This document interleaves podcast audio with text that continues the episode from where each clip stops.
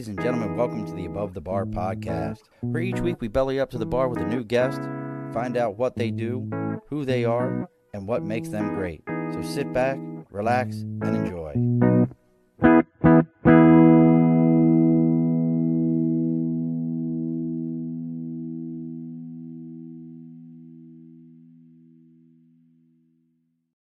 Alrighty, folks, welcome back to the Above the Bar podcast. I even see Lauren didn't know it. I called her while the music was playing. She was bopping to it. You know, it's hard to not bop to that theme music. Thanks to Jay for making that many moons ago. We appreciate it. But today, if you were following all of our posts, all of our messages on Facebook, YouTube, Twitter, Twitch, you know, I was trying to put graffiti on the side of buses if I thought it would work, whatever it was going to take to let everyone know that we have with us. We'll be kind to her. She is a Bengals fan. You know, they've had a disappointing year. 100%. So close. Just because, remember, they get the same parade that we got in Baltimore. You didn't get a ring. I don't care. But we did this, just so folks know as you're listening, like, man, why is he being so mean to her? Because we busted each other's chops the first time we talked about the exact same things. So this is just going to continue on. But we have brought on and I'm curious what Lauren would tag her title as, but I like saying after sports coach or, you know, post sports life coach. She helps athletes, and most of us, look, I've said this in all my posts, most of us at high school were done with sports. But that next level athlete who's dedicated that extra time, that put that extra effort, that 10,000 hour person, they're going to hit a point where it ends. So that's what Lauren does. And she's got a great story about how she got into it. It's very intriguing. So Lauren, welcome to the Above the Bar podcast. Well, thank you so much. Ooh. Yeah, you get applause. I love it. Thank you so much, Sean. No, I didn't. This is amazing. For an athlete, this is what it's all about, right? Of course. Give me all the glory. Yes. That's what I want. That's what I need. So welcome. Let's get the house cleaning out of the way. Okay. We'll get that done. So first things first, as always, folks, we got sticker and a cause. If you've got something that you're supporting, you've got a podcast of your own, you've got a charitable organization, which I'm going to mention something real quick here in a moment that I think everyone's going to want to hear. You've got something that you're supporting. If you reach out to me on Facebook, YouTube, Twitter, Twitch, LinkedIn, email is the Above the Bar podcast. It's all the Above the Bar podcast. You send me a message. I'll tell you where to set the address. We'll send it. You can send me a sticker. You send me that sticker like Dibs did, and Miles Gricks from the Gaylord Snow sent me a sticker. He would have been a great one. I should introduce you. That's a guy he was a collegiate athlete who got hurt, lost an opportunity, but found a way to own his own sports team. I'd say very cool. Yeah. The movie Semi-Pro, which is so great. Oh, yeah. So send me your sticker. We'll throw it up there on the board just like they did. We'll get that situated. Also, folks, as always, if your media, maybe your media needs to graduate to a new program. Your media needs a little bit of an upgrade. Make sure you reach out to Media by Dibs. You can find Dibs on LinkedIn under Andrew Dibble, but he's also on Facebook and he's also on Instagram as Media by Dibs. That's DIBS, Media by Dibs. And if you mention to him, hashtag belly up to the bar, you say belly up to the bar to him, he's going to give you a 10% discount right off the rip on your first order for media stuff. Then he's also going to give you a free consultation to let you know kind of what can he do for you? How can he make your media that much better? So remember, Media by Dibs. And now I got to throw this out. This is sidebar. This is new. So if you'd have watched Saturday's show, we had Eli the Bee Guy. And Eli's out in California. Phenomenal guy. And Eli does bee rescue, remediation, rescuing the bees. And I learned this thing, and I have to throw this out real quick. Lauren, did you know that there's a thing? We've all heard of African killer bees, right? Mm-hmm, mm-hmm. Did you know there's a thing called Caucasian bees? That's a new one for me. You know what the one that I really liked was, though? Italian bees. Hey, I'm gonna go ahead and make it a honey. The Italian bee. I'm gonna go ahead and make it a honey. I'm gonna go ahead and take the honey back, and then we'd make it a little pasta. So I reached out to my daughter. This will be going up maybe I'll do it after this one, but she actually, my daughter who did our logo and everything, created an Italian bee for me. Oh, nice. And it's little, I guess it would be a mandible. I guess what would they call it? Bee legs? I don't know. Oh. It's sticking out. I'm a political science major. I have no idea. That is like, so you're like every other athlete. I'm a poli-sci major. We'll get into that even. But he's, the little bee hand is sticking out like it's doing this. Yeah. Like it's doing the whole little, the Italian 3-finger shake. So we're going to put that out. And the plan for those shirts is when we put those on TeePublic, whatever we sell from those, 100% of that proceeds, we're going to find a Save the Bee organization. Whatever I make off of those, we're going to give it to Save the Bees. So nice. We're all about it. And you've already got people popping up. My buddy Nathan. What's up, brother? Hey, Nathan. Scott Kelsey. I saw Scott post Scott. Scott post on LinkedIn. Thank you, Scott. I appreciate you getting with us on that. So let's get into it. So let's start at the beginning. Okay. What's your sport? Let's talk about your sports background, like, because that's really where all this is born. 100%. So the story goes, I don't remember this part, but the story goes, I have two older sisters who were already swimming. All right. So full disclosure, swimming was my sport. I am a very rare one sport athlete. Did it my entire life. That's all I ever did. So the story goes, my mom, apparently I was very bothersome when it came to snacks. I always needed food. I was always bothering her. So she just said, you know what? You're going in too. I'm done listening to you. You need to get some energy out. So she literally threw me in the pool. And the story ends 17 years later. So I also only swam. I was going to say I only swam for one team. That's not true. The first year I ever swam at the age of 5, I swam for one team. And then at 6, we grew up in Northern Kentucky. So if anybody understands Cincinnati geography, Northern Kentucky, Southwest Ohio, and Southeast Indiana all connect, right? And we're a stone's throw from everyone. There weren't a ton of competitive teams in Northern Kentucky at the time. So we go over the river into Ohio on a team called Emmy Lyons, Anderson Barracudas, Emmy Lyons YMCA. The story also goes, yeah, I know, right? ABLY is what we called it. The story also goes, and my mom didn't tell me this until like 5 years ago. I was the youngest swimmer. I was actually too young to join the team, but they had time standards and I met all the time standards. So apparently my mom, in all of her badass glory, said, you take all of them or you get none of them. So my sisters were trying out too. So they took all of us. And then 12 years later, I graduated from high school, having only swam for that team. And it was the greatest 12 years of my entire life. How does your husband feel about being told that? I'm just wondering. Well, he always jokes. I'm going to throw that out there. Like, it was the greatest time of my life. Kids, you suck. Marriage, I ain't worried about you. I'm over it. I'm over this already. But these years swimming, they were awesome. You. Well, he always jokes to me. He's like, swimming? Are you sure that was a real sport? He always tells me I'm really good at working out. And it's a running joke between me and my husband. I don't think I've ever swimming. You're a really good workout person, huh? Like, have you ever seen, it comes from Eastbound and Down. Have you ever seen that show on HBO? I've seen bits and pieces of it. Yeah. So someone walks, I forget the main character's name, but someone walks up to him and he's a baseball player and someone walks up, do I triathlons? He's like, no, I do a real sport. I'm not just good at really working out. So we always joke that I'm just really good at working out. I mean, if I took up triathlons, I mean, who knows what I'd be able to do? I mean, yeah. I mean, that's because what is that?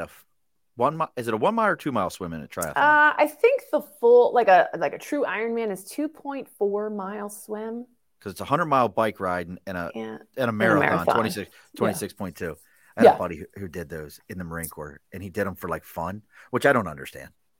I don't understand it at all. I mean, they are kind of fun. So I was a distance swimmer. I swam distance. That's what I did. I was a freestyler. That's legitimately. So in high school, I swam the individual medley. For any non-swimmer out there, it's the event that has all four strokes. It's the 400 individual medley. You swim 100 yards or 100 meters. Of each stroke, but I was also a distance freestyler. So I swam. What I always tell people is, "What did you swim?" I swam all the events that Katie Ledecky swims: 200 free, 400 free, 800 free, and 1500 free. And by the time I got to college, all I swam was freestyle. So yeah. So I can swim? Does that, like, I can. Yeah. I don't just float. So I, you know, a part of the story that I failed to mention is the reason why they got us into swimming is that my dad nearly drowned when he was 4 years old. Oh, really? And so they made a vow that when they had children that we had to know how to swim in order to, you know, if we were going to a pool, just to have survival skills.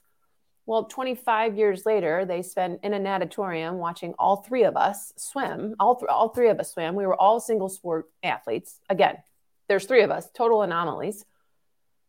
And that's it. That's how it all came to be. My parents can't swim. They're the least athletic people on the planet, and they'll admit to that. That's fine. But I always knew. I knew my oldest sister, about 7 years older than I am. I always knew I was going to swim in college. You couldn't convince me otherwise that I wasn't going to swim. It was my life. I loved every single minute of it. And for those of you that are out there that are watching this right now, if you were an athlete or you were into a sport, let me know what you did. Also, please make sure you're sharing this to all the other sites you have there on Facebook, YouTube, Twitter, Twitch, anywhere that you can share it. Share away so we can get this story out and people can hear what we got going on here. The more you share it, the more people hear about it. And the goal is always the same. Try to get kicked off as many Facebook yard sale sites as you can, as my beautiful face just keeps popping up. And they're like, who is this guy? But, and as you see scrolling across the bottom, you'll also see Lauren Ammon, and that's AMMON.com. Make sure you're checking out Lauren's site, and it's Miss Lauren Ammon on Instagram, and then Lauren Ammon Coaching on Facebook for her Facebook page. Make sure you're reaching out to those kind of things and checking out what she's got going on. So here you are, you're and I'm going to put this is my tagline for all this. I don't care if you swam for a Division 1, 2, 3, 4, 15, 17 level school. I always love it when people are like, who'd you play for? Well, in college I played at such and such university. It's D2. You played D nothing. I'm not even going to say it. You played D nothing. So that level of commitment, I mean, you're in that, what I call the 10,000 hour club. You're a 10,000 hour person, meaning for those who don't know that, they say to be great at something, you have to have spent 10,000 hours doing it. One of my pseudo cousins, Kim, she's like my cousin's cousin, played softball for years. That's, That's an example of it. So you're in that 10,000 hour club, so here we are. Where'd you swim for? Who did your sister swim? Just curious, in college. Yes, they both did. They both went to Wright State University here in Ohio, in Dayton, Ohio. Okay. Right next to the Wright Pat Air Force Base. And I went to Eastern Michigan University. So I swam among all of the Mid-American Conference schools. So Miami University, University of Buffalo, OU, Central Michigan. Yeah. Although Central Michigan didn't have a swim team, but yes, all very good schools. So what was that experience like in and of itself? I mean, I've heard stories from friends that were college wrestlers and college football players. I have cousins, and I don't care what level athletes you are. You guys get treated differently. Yeah. Like, what was that like as a swimmer? Yeah. So, swimming's considered a small sport in any school, right? We're not a huge revenue generator, if at all. But, what I always appreciated about the experience, looking at it simply from a sports experience, is, the team that I swam for here in Ohio was very prestigious at the time. I was well prepared to go in and handle any practice they threw at me. I mean, hell, sometimes there were practices I had that were harder in high school than I had in college. Wow. But then again, right, college restricts, or at least back in the olden days, and I think they still do. They restrict the number of hours that you can work out. And I think when I was there, I want to say 20, maybe 22 or something like that. So you had to get really creative in fitting all that time in. But from a special treatment standpoint, we certainly got a lot of free clothes. We got a lot of free gear. People knew who we were, especially on Eastern Michigan's campus. I mean, it was a big commuter campus, but sports were big there. And so people knew, I will say, I'm going to give a shout out to the men's swimming team, which unfortunately is no longer there. They were the winningest team in Eastern Michigan history. I mean, they had so many titles. It was ridiculous. And it was an absolute joy to watch them. So we were two separate teams, but we normally 98% of the time swam meets together, except for MAC championships. But it was a great experience. I mean, to be a part of something like that and to say, hey, I swam in college for 4 years. Those were the next best 4 years of my life. Again, I'll joke about that with my husband. But I mean, it truly was something else. And I was so well prepared. It almost seemed like just an extension of high school in a way. But without my parents. Right. And a lot of drinking. A lot more drinking going on. A lot more other things. You know, it was college. You know, you had to get the experience, the college experience. Yeah. I always laughed about that being in the Marine Corps. People are like, I went to college for the college experience. I'm like, I went to the Marine Corps for the Marine Corps experience. I just didn't smoke pot. Trust me. We got all the drinking out of our system that we could. Yeah, Boone's Farm is a hell of a let me listen right here. Boone's Farm is a hell of a drug. Strawberry Fields. It certainly is. In Michigan, it was Arbor Mist. I always tell people you can always tell a good wine by the crack of the cap. Yeah. Well, these days that is kind of true. Well, now it's not so like shamed upon. Where like somebody like cracks it. Like I can remember being a kid, my dad owned a liquor store and a bar, and if somebody like would have brought a bottle of wine and the cap would have cracked, my old man would have been like. Really? The old man would have been like just mortified. Or those box wines, the old man would have been mortified. Nowadays, people are like, you do understand that this is like amazing, like great stuff. You know, it's on the exact same level. Thank you, Scott. I appreciate it, brother. Yeah. Thank you so much for Scott says, thank you for your service. I appreciate that. But yeah, so you're in college. Mm-hmm. When was it that it dawned on you as a swimmer, you know, not trying to be mean here, but you weren't an Olympic swimmer. Nope. You knew that wasn't going to be a thing. Mm-mm. You know, probably won some meets, won some awards here and there. But when did it dawn on you that that last meet, that last event, this is over? Gosh, Scott, this might bring tears to my eyes. I didn't realize. I'm sorry. No, it's okay. Well, first of all, I just want to address you saying I was an Olympic swimmer is not mean. I mean, think about the U.S. swimming footprint is phenomenal. Oh, it's unreal. Yes. So that wasn't mean by any means. But to answer the question, I really didn't realize it until after.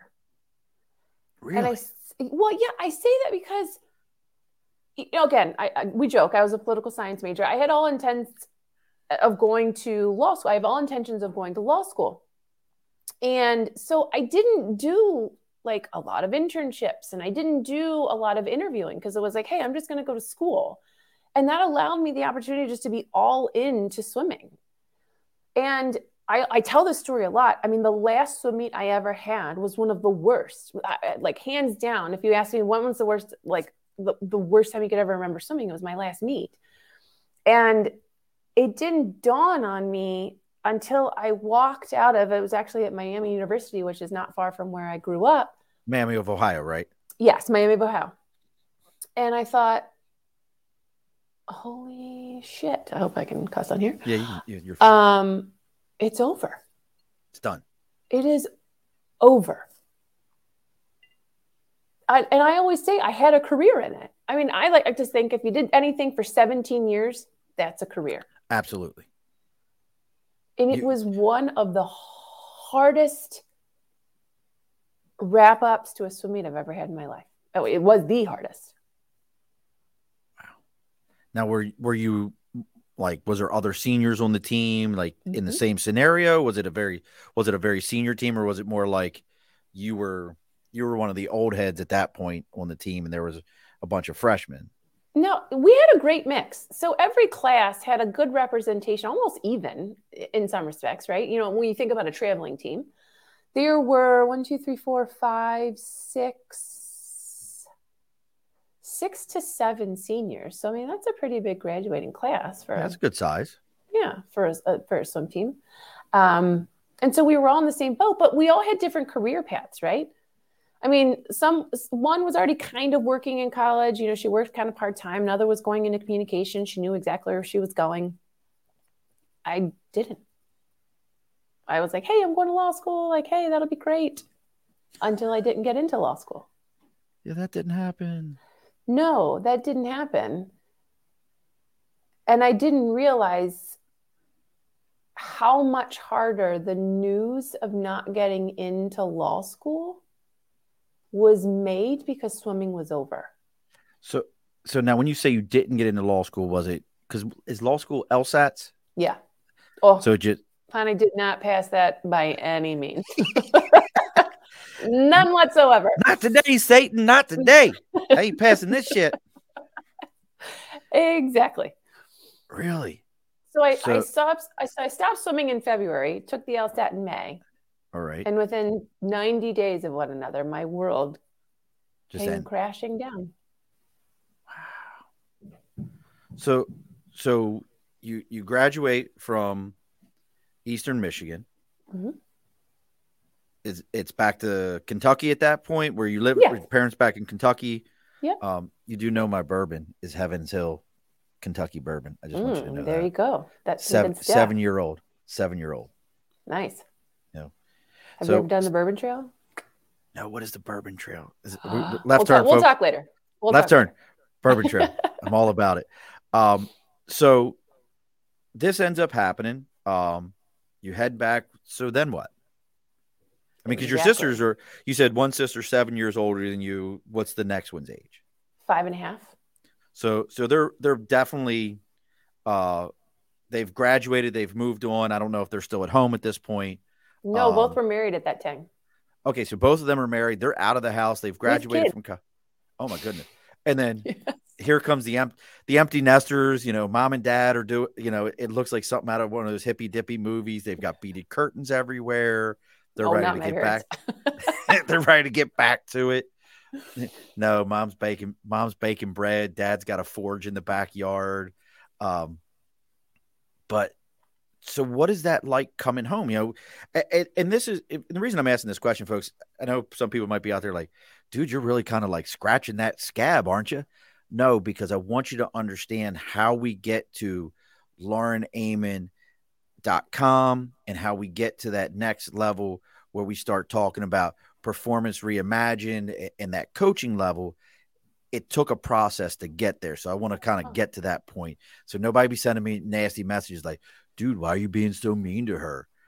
And you got a little bit of fans out here. Like I said, the Kim's out there, too much swimming. Yeah, you know, might have been. I mean, that's fair. Yeah, 100%. 100%. You've got Jesse Winstrup Heron. Yeah. All right. I'll make sure I said that. This woman is a damn beast. I agree with you. We just get her to root for the Ravens. She'd be all right. Nope. Never. Ha! Frank and Marcia. Hippy dippy. Yep. Not gonna happen. Yeah. Not happen. So you come home. What is that like? Where do we go from there? Actually, let me ask this question first. I know I asked a bunch of questions now. What does mom and dad say when you come home?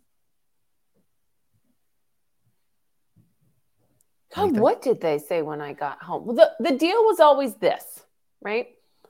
They would take care of undergrad. All of us had scholarships, so they didn't have to worry about that. If we wanted to do anything after, it was on our dime. So at that point, when I came home, we didn't yet know I hadn't passed the LSAT. So it was kind of just business as usual. If we know Lauren's coming home, she's going to go to law school.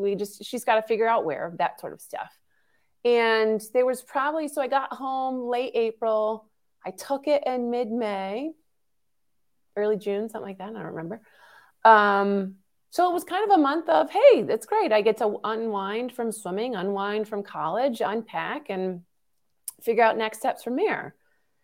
It was the next month after not passing the LSAT that I spiraled mentally. What does that mean? You spiraled mentally? Well, here I was, an award-winning swimmer. You know, I was a state champion. I finished in the top 3 in college. I had a pretty successful career. I graduated with honors from Eastern Michigan University, graduated from honors from high school.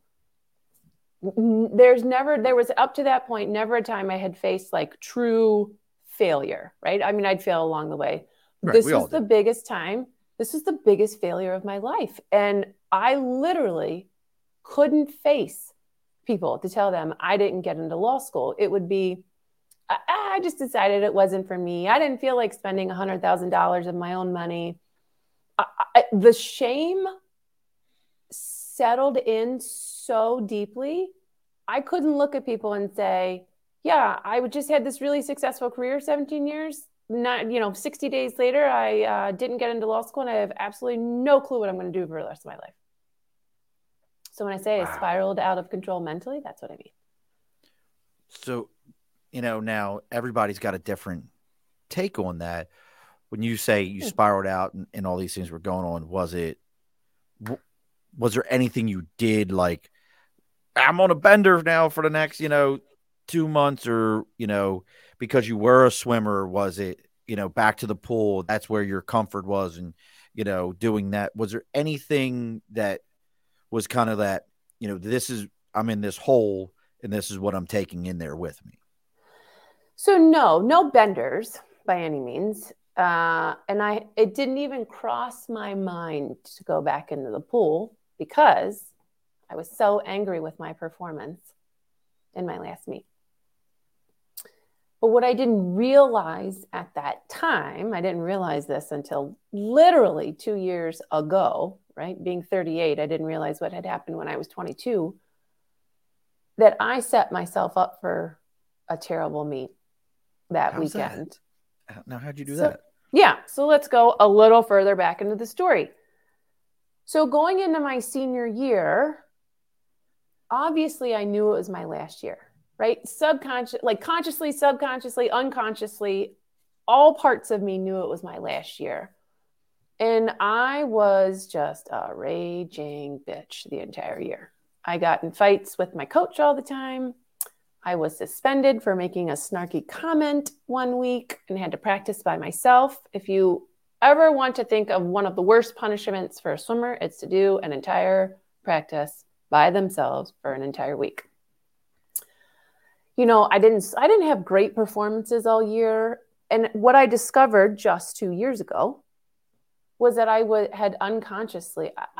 literally grieving before I even got to my last meet. Wow. And everything about me was conflict that year. Everything. With my teammates, with my roommates, with my coach, you walked up to me, I had something snarky to say. And it didn't dawn on me literally at that moment. It was so unconscious. I was so sad. When I say that I loved swimming was my entire world. Everything about it. When I say I was a one-sport athlete, there's a reason for that. I didn't want anything interfering with swimming, of being injured if I were to play soccer or, basketball, which, by the way, I'm the most uncoordinated person on the planet. So playing soccer or basketball would never enter into my mind, or anything like softball. Swimming was it. It's all I ever wanted to do. And I think that year, looking back on it now, everything leading up to that moment is like, I didn't even want to face that last swim meet. I didn't want to look at myself in the mirror and say, this is the last time you're swimming the 500. Now, one of the stories from that meet, I was in heat 8 or whatever. I don't know. Who cares? And I remember at heat 6, standing behind the blocks, bawling my eyes out. And my coach looked at me and he's like, what the hell is wrong? And I looked at him and I said, this could be the last time I ever swim this event. And he said, okay, now turn around and get your ass to the block. You need to swim. Now, I'm going to pause you for a second. That we've recently seen this with athletes at those collegiate levels and these upper levels where they say, they've been pushed for so long. Look, I was a horrible, I was athletic, but I was a horrible athlete, if that makes sense to people. I can do things, but I I'm not tall. I'm 5'8". I'm the shortest person in my father's family, period. You know, I was never that person. But to hear you say that, just to kind of fast forward for a minute, when you hear of some of these current athletes that are taking the mental break, walking away from their sports, wasn't Gabby? Gosh, what the heck was her name? I can't think of it. The gymnast that walked away in the middle. Simone Biles. Simone Biles. Thank you. I was thinking Gabby, whatever Gabby's last name is. Gabby Reese? Yeah, Gabby Reese. Thank you. Yeah. Mm-hmm. When you see that, you know, and especially with having the Performance Reimagined, being able to, you know, working with those folks and being able to go on laurenammon.com and all those spots to find out. But when you see this going on, how do you feel about that when they talk about, like, I'm done with these coaches being like this to me? There was one that recently, like a swim coach, wasn't it, that got in trouble or something because of the way he treated the athletes or something? Yeah, there have been some of them. Like I hear swim coaches are just, a lot of them are just dicks, like, get in the water. Ah! Like, that's the way it's kind of been put out there. Yes and no. So to answer the first question, when these athletes are starting to get really vocal about taking a break or that they are suffering from mental challenges, it makes total sense, right? It's actually amazing to me that I did it for so long, and that was that last year, right? And I actually didn't even realize it. Like, I love this sport so much. It wasn't that I was being pushed physically. It was more like, I don't want to face what's coming. But what every athlete goes through at any level, right? Even if you're at elite high school level, maybe you don't make it to college, like, there's still pressure in those moments. Like, one of the things from a non-athletic life is that, and this is like no judgment statement, but it's the added pressure of always being on display. And by that, I mean, like, you're constantly performing in front of other people. You don't necessarily always recognize it, right? If you're in the moment, you're really only focusing on yourself and being better than you were the day before. So it's not always that you kind of see that, but looking at it from the most elite level, right here in the United States, we have a terrible habit of putting people on pedestals, saying, look at the Olympics, right? So, yes, with the face of the Olympics, last Olympics, were Simone Biles, Katie Ledecky, and Caleb Dressel. Yeah. Of those three, who's the only one who had a shining moment? Caleb Dressel. Is because every other Olympics before that, he was a known name, and he's a phenomenal swimmer. He was a known name, but he wasn't like the upper echelon, because, you know, Michael Phelps was still there and all the big names were still there. But we have a terrible habit of lifting these people up on a pedestal so high that sometimes the only thing they can do is fall. Is because we say, Katie Ledecky, Simone Biles, you are the faces of the United States. And then to send them into what they went into in 2020, I mean, it's perfectly understandable that they were really emotional moments and they feel pushed, and that at the elite level, athletes are under a ton. And, you know, if you're not a big name, fun fact, you're not making a ton of money. Right. And so if you're going to the Olympics, you either likely have a part-time job, you may get a stipend from your U.S. national team, may not cover everything. Well, and those are some of the things behind the scenes people don't realize. Have you ever looked at the pay rates from other countries compared to the U.S.? So they did this during the Olympics, the Winter Olympics this year. I saw it where they were talking about, and I'd be lying to you if I remember all the numbers, but it was something like they would show like one of these smaller nations, and they would be like, oh, these guys, you know, $100,000+ a home, you know, this, that, and the other. And then they would show another country, and they were going down the list, and then they got the U.S. athletes, and it was like $15 and a Happy Meal and a pat on the back, and better be there for that photo shoot. There was really, we don't do anything for those folks. We just expect you to perform. Yeah, so you get a gold medal, we slap you on the ass. Right. There you go. Thanks for that. Appreciate you. Our medal count's better than your medal count. Our people are going to work it. But hey, you might get a commercial on Home Depot. You might get on the Lowe's commercial, maybe even Dick's Sporting Good. But I mean, the reality of it is that's where we're at. Real quick, I want to go through these.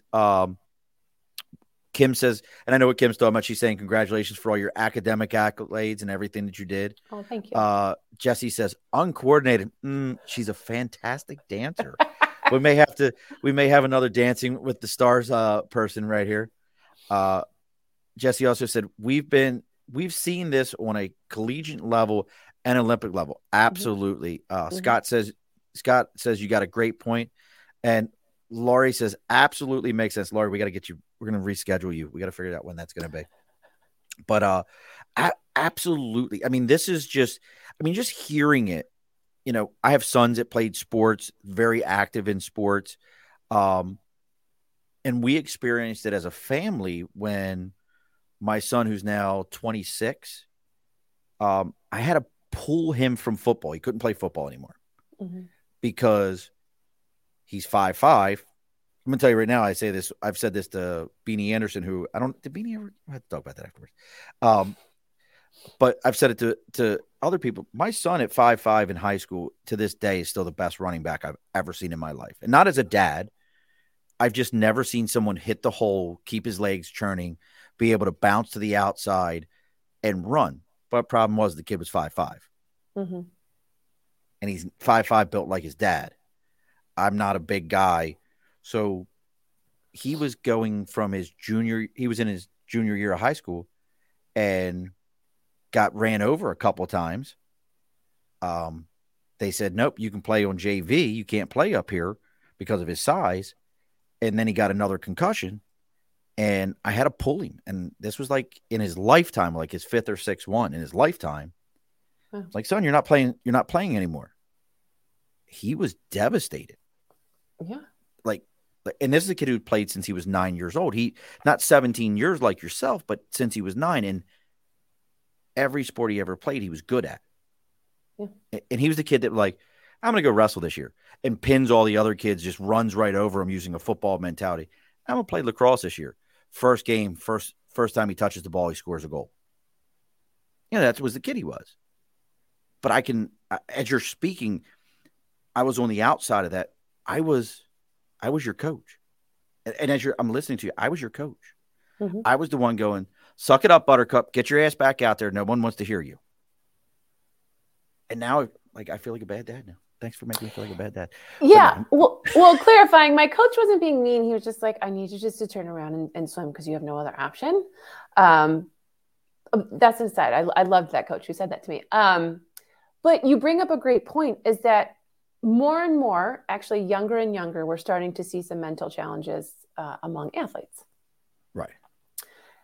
And you mentioned something about kind of a physical ailment, right? So your son suffered multiple concussions. Yeah. So let's say concussions aside, because that is a special occasion or a special situation. But let's say he hurt his knee, right? No one would question, you have a hurt knee. You need to. Dude, you froze for a second. But we don't give the same. You Lauren, there? You're freezing. I'm here. Lauren, you're freezing. So I heard hurt knee, and then we lost you. No one would question hurt knee, and we lost you for a minute. Okay, sorry about that. So we talk about the physical ailment, right? When we see an athlete who has a physical injury, no one questions to have them sit out, right? No, you're not playing today, right? Think of all these athletes who are having mental challenges. No one, I shouldn't say no one, but very few are saying, sit out, right. Take care of yourself.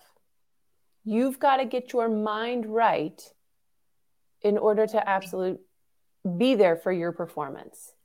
And that's really what I work on. Yes. Be there for yourself. Be there for your team. Be there for whatever. Stop being selfish. Because the more and more that we pile on the stressors, not only from athletics, but from every other aspect in life that athletes have to deal with, the more we pile on these stressors, the more challenging it is for them to get their head in the game. There's something I always say, we're not solving for mental health. The definition of health is complete well-being, being of sound mind, body, and spirit free of disease and illness. That is what health means. Mental health is not what we're solving. Mental health is what we're going after. We're solving the stress that comes from all the shit that happens inside of a sport and outside of it, and all the anxiety that comes because we don't deal with the stress, and any deep depression that comes because we don't deal with the anxiety. So how do we get to where we are now, Performance Reimagined, LaurenAmmon.com? How do we get from the 22, 23-year-old young lady feeling like you just got poo-pooed on and you've got to go make something happen? I mean, how do we get to that point? Yeah, so I'll go really fast with this one because I'll skip all the boring parts. I actually eventually went and got my master's in HR, so I had the opportunity to get a full ride, so I didn't have to pay for that either. Shitty degree like I've got. I know, right? Shitty degree. So gone to HR, spent, 12 years there, and just found that wasn't the place for me. I dawned on me that I wasn't really made for corporate America. I have a little bit too much of a direct communication, particularly for a female, and people don't particularly care for that. And I'm very competitive. Again, not a fun HR quality, not a fun quality in HR, nor for a female. No. So fun facts about HR, folks, if you didn't know it. They like to be if you didn't know it, and most of them that I know that are HR, and I'm a guy with an HR degree, are the most politically incorrect people you will ever meet in your life. They say shit behind that door like, "Did you see that asshole just came in here talking about, oh, I need more money. Get on out of here." But when you walk in, they're like, "Oh, I'm so sorry about that. That's so sad. That's just such a..." Go ahead and fill that out right there. And you walk out the door, they're like, "We going out for happy hour? Stupid. I ain't doing nothing. Throw that shit away." That's HR. If you didn't know that's what your HR is doing, that is what your HR is doing. I promise you. That's a pretty fair assessment. Yeah. No. So being in that space, I was exposed. I mean, I can neither confirm nor deny. Being in that space, being exposed to executive coaches. And so I thought, well, that might be a career path for me. So I went and got my coaching certification. I spent about a year doing it, so I went through a really in-depth process. A lot of what I do is backed by psychology, though I just don't have the formal letters. Opened my business in January of 2020. Really so smart. I know. It was the greatest decision I've ever made. Actually, at the time, it really was. Seemed like it made perfect sense. It did. So I opened the business to be more about leadership development and career transition, right? You know, going back to my roots and... Looking at it back, I'm like, that's not where you really want it to be, but, you know, learning is half the battle. But anyway, fast forward to January of 2021, or no, September of 2021, right before the Olympics started. And I just happened to say to our dear friend, Donnie Bovine, "Oh, Donnie, I wonder what it would be like." Yeah. God, I posted this on the SCN page. Oh, yeah. Just so you know. So I'm hoping he's watching. I hope so. Little crayon eater.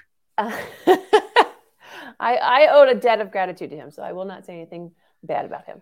One Marine to another, I'll say it all day. So it was before the Olympics, and the Olympics started, and this is where we come back to Simone Biles and Katie Ledecky. It was the night that Simone Biles removed herself from competition, and it was the same night that Katie Ledecky won gold in the 1,500-meter freestyle, but had a terrible swim. I mean, she was 20 seconds off of her world record.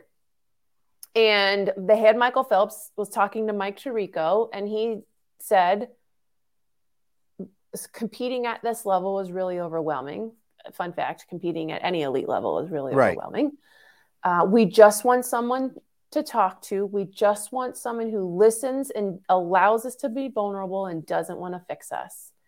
And I sat in my chair watching the Olympics, started bawling my eyes out because I just thought, well, holy shit, the most prolific Olympian of my lifetime. U.S. history. Yeah. Just told the world, we have no one to support us. That's pretty incredible. And I thought, yeah, I was literally blown away. I thought, how is that possible? It's not as if sports psychology is new. No. It's not as if these resources don't exist. And so I thought to myself, well, where's the gap? Is it access? Is it awareness? Is it you know, shame among athletes? Is it shame among the U.S. institutions to say, oh, God, don't look behind the curtain. Our athletes are right. all head cases. No one wants to see that. And so I completely pivoted my business literally that night and said, I now know my calling. It's to work with athletes. Scott calls it your aha athletes. Moment, your aha yeah. moment. Well, you know, you bring that up. I mean, we've had so many things come out about our Olympic programs, our Olympic athletes. I mean, the running joke was always when we were kids, you know, the East German, you know, athletes, you know, the East German women's team that were more of a man than I could ever hope to be. Better beard than mine too, most of them. But, you know, that was a running joke that we always heard, SNL, stuff like that, like was these things. But, you know, I can still remember if, you know, and we kind of mentioned this, you know, athletes that broke down were weak. Oh, you're weak. You're a millionaire. What the hell are you bitching about? I'm out here, you know, breaking rocks. You know, we think about these things, but at the same time, you've said it. We put them on a pedestal. We put them above others. We expect a level of performance. I'll even, you know, I'm kind of curious about this. This just came to mind.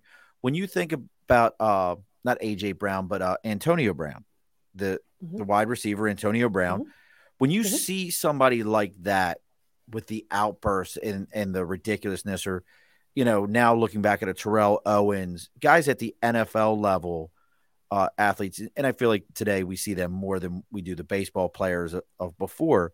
But when you see athletes at that level having these, you know, just wackadoo moments, how do you see that with what you do today? Yeah. Well, the Antonio Brown one, I mean, he even came out and said, there's nothing wrong with me. You know, I'm not having any mental breakdowns. And I certainly never want to speculate, but that kind of behavior would lead me to believe that there's something, whether it's conscious for him or not, that's going on with him that is pushing. I mean, pushing him to do those things. I mean, right. No stable mind. Yeah, I was gonna say something non-PC is gonna come out of my mouth. Right, it's okay. Comment about it. But I mean, stable mind or a person of reasonable thought at the time. Yeah, it's going to leave the game in the middle of it, take off his shirt and run, you know, and do his thing and then come back and say, no, I'm totally fine. I mean, it could be a statement. I don't know. But that statement, you know, is backed by some unconscious pattern in his mind that convinces him, yeah, that was the right thing to do in that moment without thinking, So when you're talking to these athletes and different levels and different people at these levels, what are some of the things that, you know, because one of the first things that come to mind to me is, you know, even yourself, 17 years of swimming, you probably many times were referred to, oh, you're the swimming girls. You're the girls. You're the three girls that swim. You were referred to at that and always held at that level, given that level of prestige. And, you know, depending upon, especially if you're a pro athlete, you're given that level of prestige. How do you help somebody who no longer does anyone care? And I don't mean that in a mean way, but reality of it is I'm a big Mike. Do you know who Mike Devereaux is? You probably have no idea who Mike Devereaux is. No. Mike Devereaux played for the Dodgers, then played for the Baltimore Orioles through the 90s. He all-time one of my favorite baseball players. Love the guy. I love Mike Devereaux. I'm probably, me and his family are the only people. So what do you say to those kind of people? Because I think that's one of the biggest things for these athletes is going from everyone loves me to no one knows me. Like, how do you even start to address that? Yes. So that is a big thing. And you said before, like, even though I didn't make it to the Olympics, I mean, that was my identity. I was known for swimming. My sisters were known for swimming. I even had the opportunity to speak to an Olympic gold medalist, actually, which was one of the greatest moments of my life. And this person said, I've done all these things. None of these are your children. None of these are your husband. We're on to three right now. Well, you know, there's a running theme here. We're on to three, and they're all sports. Brother, I don't know where you're at. Send me a message, a couple of winky emojis. I know you need help. Just let us know. So I was speaking to this Olympic gold medalist, and they said, I've done all these things in my life, and I know I'm known for a race that lasted fewer than 2 minutes. And to have heard that from an Olympian, I thought, oh my gosh, right? Because I even caught myself in the moment of, oh my God, I just put them on a pedestal. Right. So, right. So it's like, you know, all comes back, but it's the concept of, you know, because it's finding the balance between who you were and who you want to be in life after sports, right? And oftentimes what can happen with athletes, either I'm going to cut it off, no longer going to call myself this, or no longer going to associate with it whatsoever, or they stay in the moment of, oh, but it was over there. I don't, how do I get back there? How do I get that back? Yes. So first and foremost, what I always work with athletes coming out of transition is take a moment, process what you went through, write all of your highlights down or talk into a microphone. I don't care what you do. Just get it all out. Write all your highlights. Take all your lowlights. What were the shittiest moments you have? What would you never want to see again? Or what would you want to take back? Look at those two things, right? Those side by side, and then say, what are my three takeaways from that? What are the top three things that I learned about myself from those moments? And it's a really simple, and it sounds so silly, but it's a really simple exercise just to take a moment, because oftentimes, like, I'll give you my experience. I had the shittiest meet of my life. I literally took my cap and my goggles in my hand at the very last event, threw it behind me without even looking. They landed in the garbage can. I was like, well, that pretty much sums it up. And I walked out of that natatorium thinking, I'm done. I never want to look at this again. That was me. I was the one who was like, shut it off. Never want to see it again. Never want to talk about it again. Ironically, here I am, right? Right. But I never processed it. I didn't process it until I was 38 years old.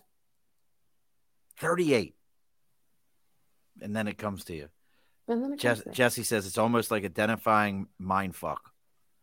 Yeah, no. And then Kim says, great idea for, I think it's a great idea no matter what you do, you know, to look at what are you taking away from this that's a positive? What are you taking away from this that's a negative?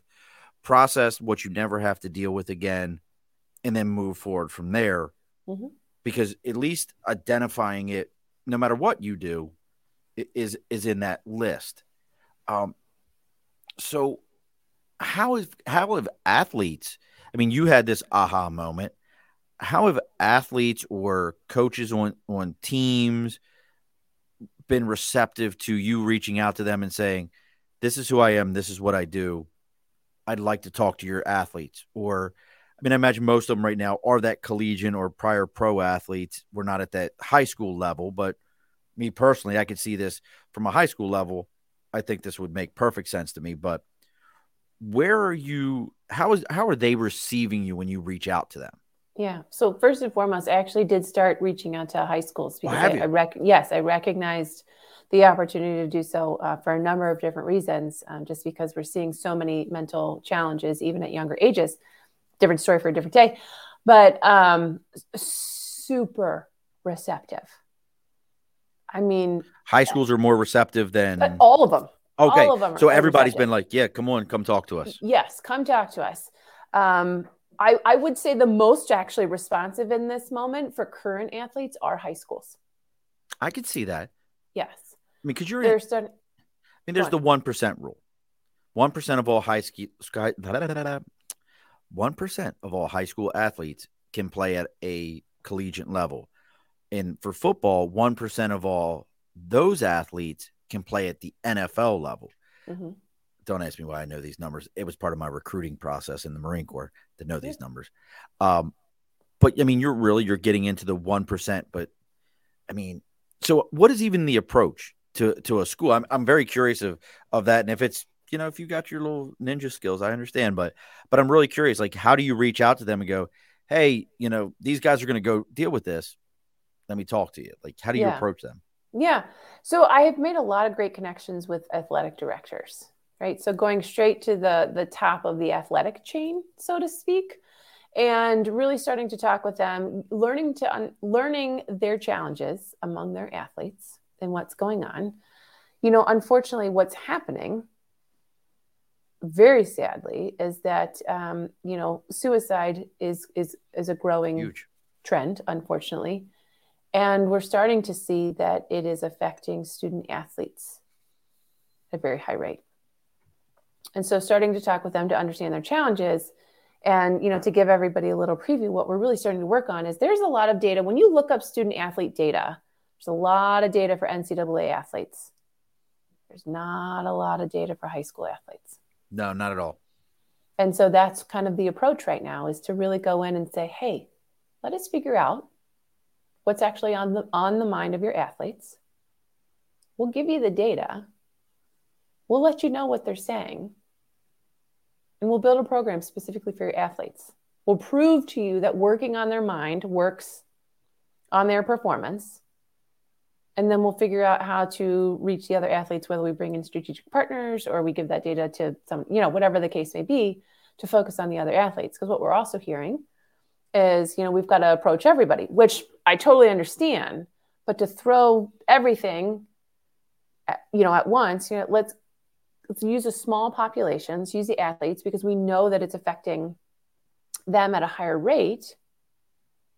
So let us show you that our work truly does, when you train your mind like you train your body, your performance will skyrocket. Absolutely. I can't even begin to explain to you.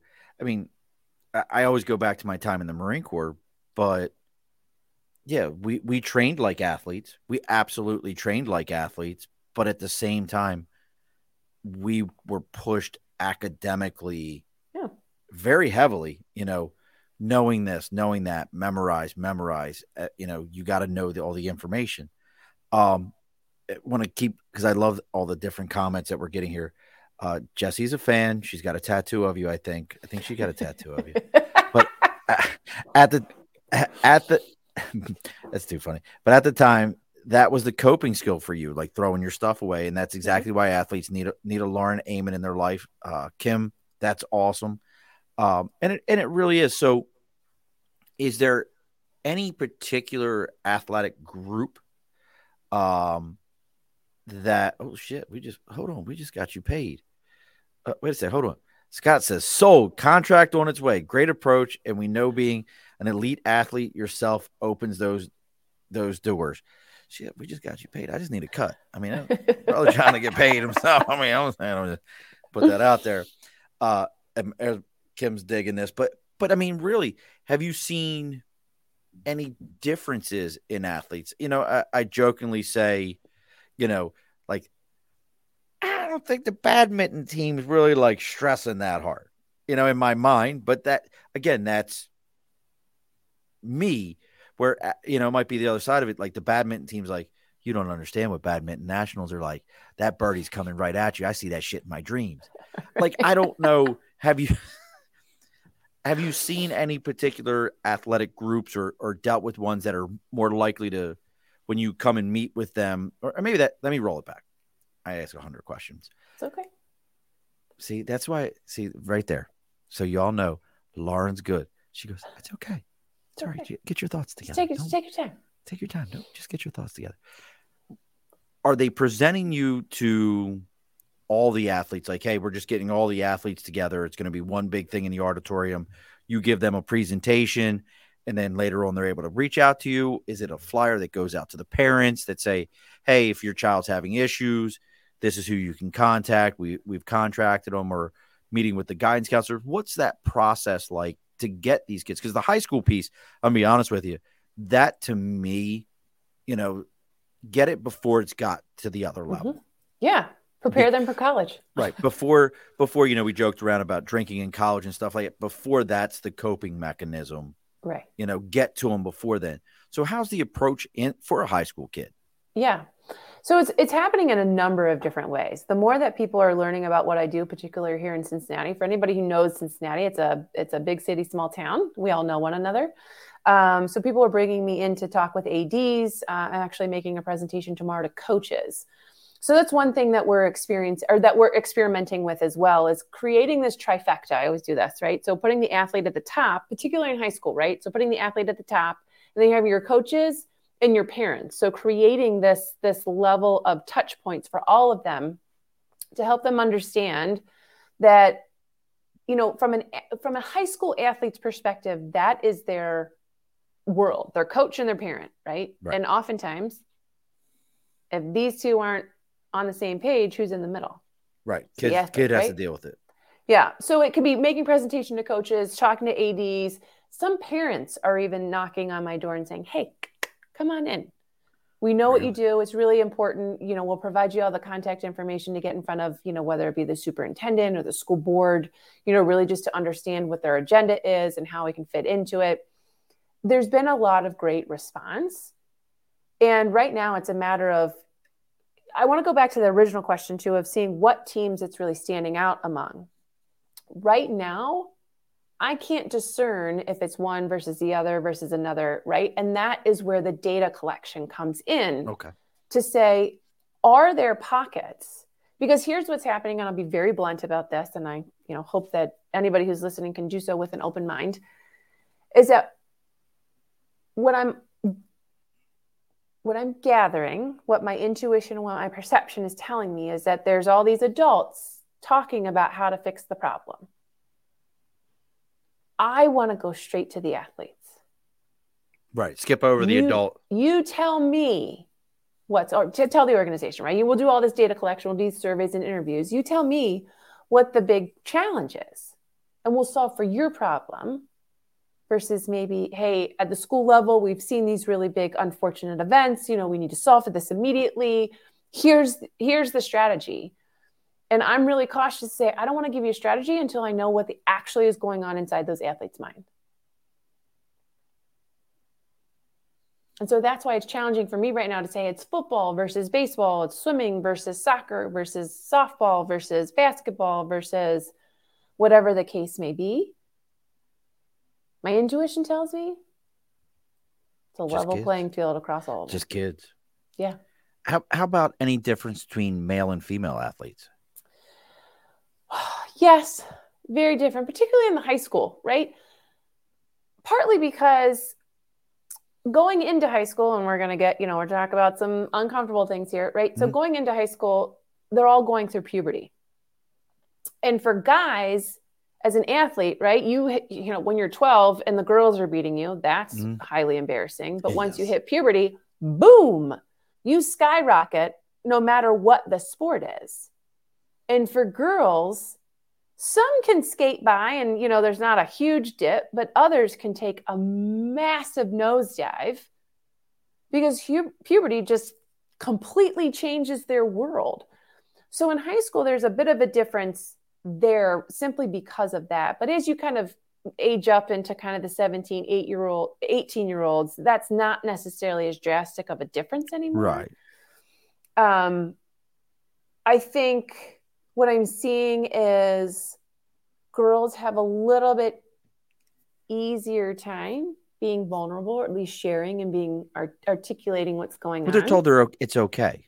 It's okay. Guys, as you can imagine, not as okay. Shut your mouth. Suck it up, buttercup. Except for those. You play soccer. No. Soccer. Oh, no. Okay. Except for those who are on an elite track, right? What I'm starting to see is, you know, parents wanting to say, how do we maybe kind of prepare them for this? Or the parents are starting to really think starting ahead. And then really it's my job to get the athletes to open up and to really focus on what is going in your mind and creating that safe space. And that's, not to diminish anything I do by any means, because it's not simple. It's not easy, but it's simple, is to create that space that Michael Phelps was talking about. Well, the space to be vulnerable. You bring up an interesting point that I want people to think about. And I wonder if it's, you know, if you're the Lamar Jacksons in football, if you're, God, I can't think of his name right now. He used to pitch for the, for Washington, or Ian Anderson, you know, for the Braves. You're on that elite level professional athlete, you know, the Miles and Lyle Thompsons for lacrosse, you're on that level. Your parents see you as that elite athlete also. I wonder if what you just said about that elite level, if that kid who's, you know, mom and dad knows you're not playing pro. I love you, but we know you're not playing. You know, my son was 5'5". I knew he was never going to be at that level. You know, I think he had this talent. You have no idea how much I wish that kid would coach football. You have no idea. Derek, you talking about East Stroudsburg? I don't know what you're talking about. SUC Stroudsburg. I wonder if you're thinking about East Stroudsburg. But you know, my that different level. I wonder if parents kind of go, you're fine. Like, have you run into that where that kid who isn't on that elite level, like you mentioned, that has a chance at even a D3 school, compared to the kid who knows that when high school ends, so does that part of their career. Those kids, the parents treat it differently because the parent thinks, you understand, you're not gonna. This is over. Like that kid, that to me, that kid now thinking about what you're saying, that kid needs almost probably more help than the other one because that kid worked his ass off to get to that point, to be on that team, and to just be told, well, you're okay. This is over. You're fine. You understand that? Yeah. Parents are in a precarious position because, you know, I'll use my parents as an example. Like I said, not the most athletic people on the planet, but the most supportive, right? I mean, my parents would every single. Would you tell me what they did for a living, just out of curiosity? They both worked in healthcare, actually. My mom was a nurse, and my dad was some hospital administrator. Okay, I was just curious if you were going to be like, dad was a farmer, and mom was like a house marm, and I was in my mind, I'd be like, that's a dude that like physically he might not have been an athlete, but he was a physical person. No, not far from it, but. I was saying parents are in a precarious position is because, you know, my parents would just say, oh, you know, it's you all we have is next time, which is true, right? Logically, every athlete knows that there's next time, but it's that time, right? You had an expectation. Right. That's what you wanted to do in that moment. And that's something that I work on with athletes. But then you also have the parents who cannot relate at all, right? My parents were not even remotely athletic. So while they wanted to support me, they couldn't relate what I was going through. Then you have the other end of the extreme, those who can relate, who know what you're going through, but, you know, grew up in a time where the only expectation was to get up, suck it up, buttercup, you got next time to go, right? And that's a different mindset. I'd be curious to talk to all those athletes now and how they get through life and suck it up and move on. Can be healthy in some respects. Yeah, can be healthy in some respects. Just so you know, that's what we do. Yeah. That was, you know, like I said, I'm from that generation, you know, time in the Marine Corps, you know, reach down, tug it and make sure it's still there and go on it. Please, folks, don't be upset. But that's what they used to tell us, like reach down, check it, make sure it's still there. Get at it, Marine. Yeah. And I know that's what we're expected. That's what this country expects of their service members. But that's what you expect of your athlete also. Yeah. Is, you know, don't worry about it that your leg's behind your ear and your right arm's, you know, going the wrong way. Suck it up. You can get back out there and play. Yeah, or you're weak if you show anything. Yeah. A competitive disadvantage. But I'll use me as a specific example, right? So I have an athlete. My older son is a phenomenal athlete. Football, basketball, baseball, swimming, soccer, right? You name it, he does it. And even in my profession, I know what I'm doing. This is what I do every single day. And he looks at me and he's like, you have no idea what you're talking about. Kid knows I swam for 15 years, knows or 17 years, knows that I do this. And he still doesn't listen. So that's what I say, they're in this precarious position because it doesn't necessarily matter what a parent says. They're parent, they're mom and dad. So that's why it's so valuable to have kind of an outside perspective and have a safe space where athletes, both in the game and coming out of it, have a space to process what they're going through. Absolutely. And now I know what Derek was talking about. Steven Stroudsburg. You're nailed it, Derek. You are not on delay, brother. Steven Stroudsburg is exactly who I was thinking of. At first, I was thinking you were talking about East Stroudsburg University. You nailed it. Thank you. You are the man.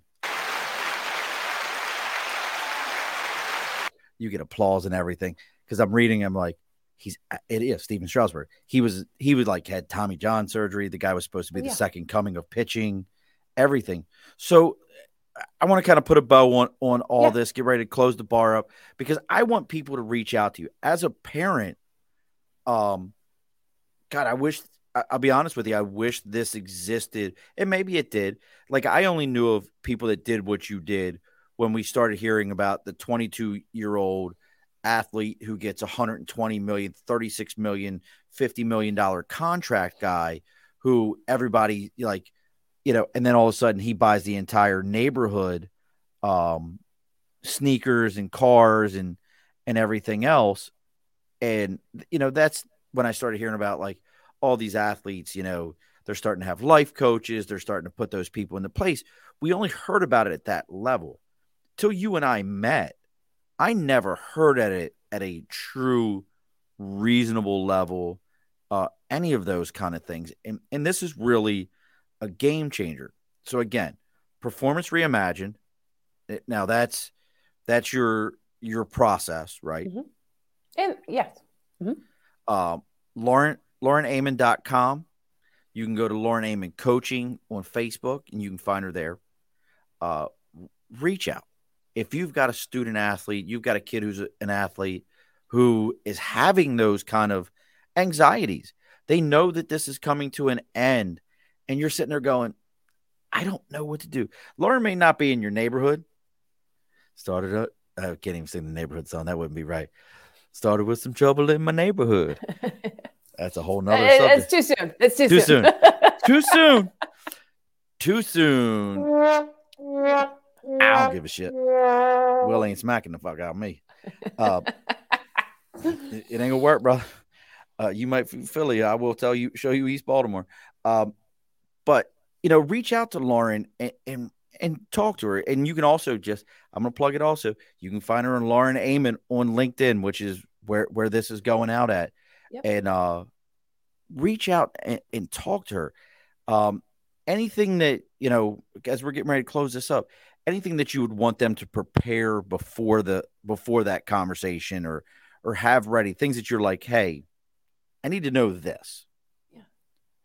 Yeah. Importantly, are you a current athlete or a retiring athlete, or even retired, right? You know, whether you've just retired or you've been retired for a couple years, like me, if you're a slow learner, 17 years later, you learn what was going on. I'd love to know that, kind of where you are in your process in terms of where you're really struggling. What are your biggest challenges specific to the mental side, right? But oftentimes a lot of people say, well, I'm not hitting this, or I'm not doing this, or I'm not where I want to be. All of that is mental, right? Everything that's going on, any block that's happening in terms of performance is something going on up here. Right. So, you know, I'm always approached, let's just sit down.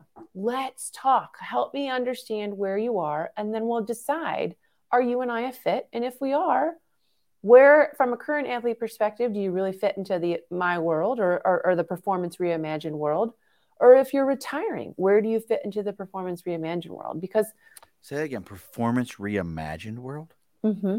That's a whole nother thing we missed completely. Yeah, right.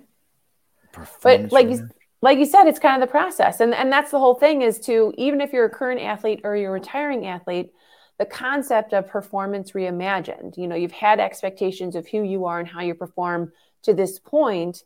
As we work together, you now see yourself in a completely different point of view, and thus your performance goes up, and now your performance is reimagined.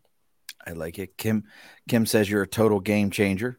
Oh, thanks, Kim. Scott, who's signing a contract with you any moment now, also says many thanks. So, again, LaurenAmmon.com, Lauren Ammon Coaching on Facebook. Lauren Ammon, and that's AMMON. And she actually spells Lauren the normal way. There's not anything crazy going on there. LAUREN. And then the process, Performance Reimagined. If you have somebody that you're looking for, and if for whatever reason you're not comfortable reaching out to Lauren, you can find us. You know, reach out to me.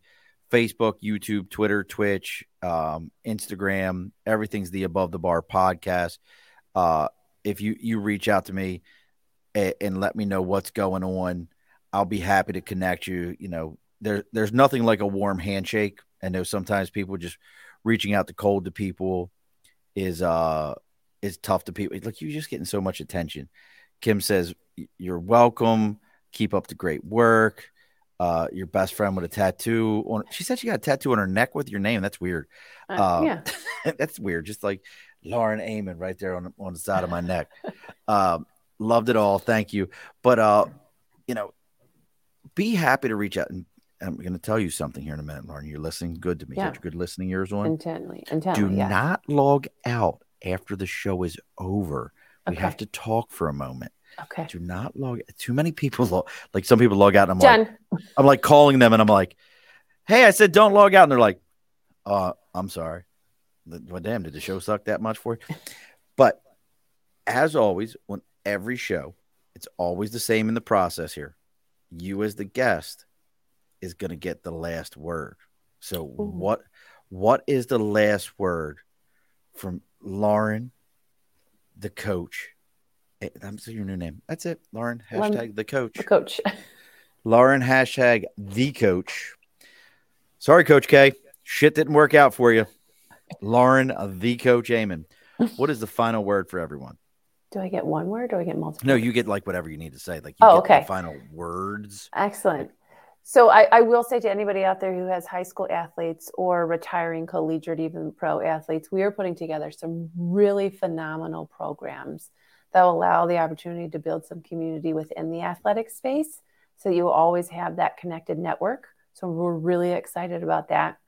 And for all the athletes out there, you deserve to be heard. You deserve to be seen. And there are absolutely resources out there available to you, regardless if they're me or not, to open up and find what truly is blocking you, and that there are people out there who care and see your struggle as a strength. Alrighty, folks, be sure to push your stool in. This has been an Earplug Podcast presentation, found on earplugpodcast.com, iTunes, SoundCloud, and wherever your favorite podcasts are found.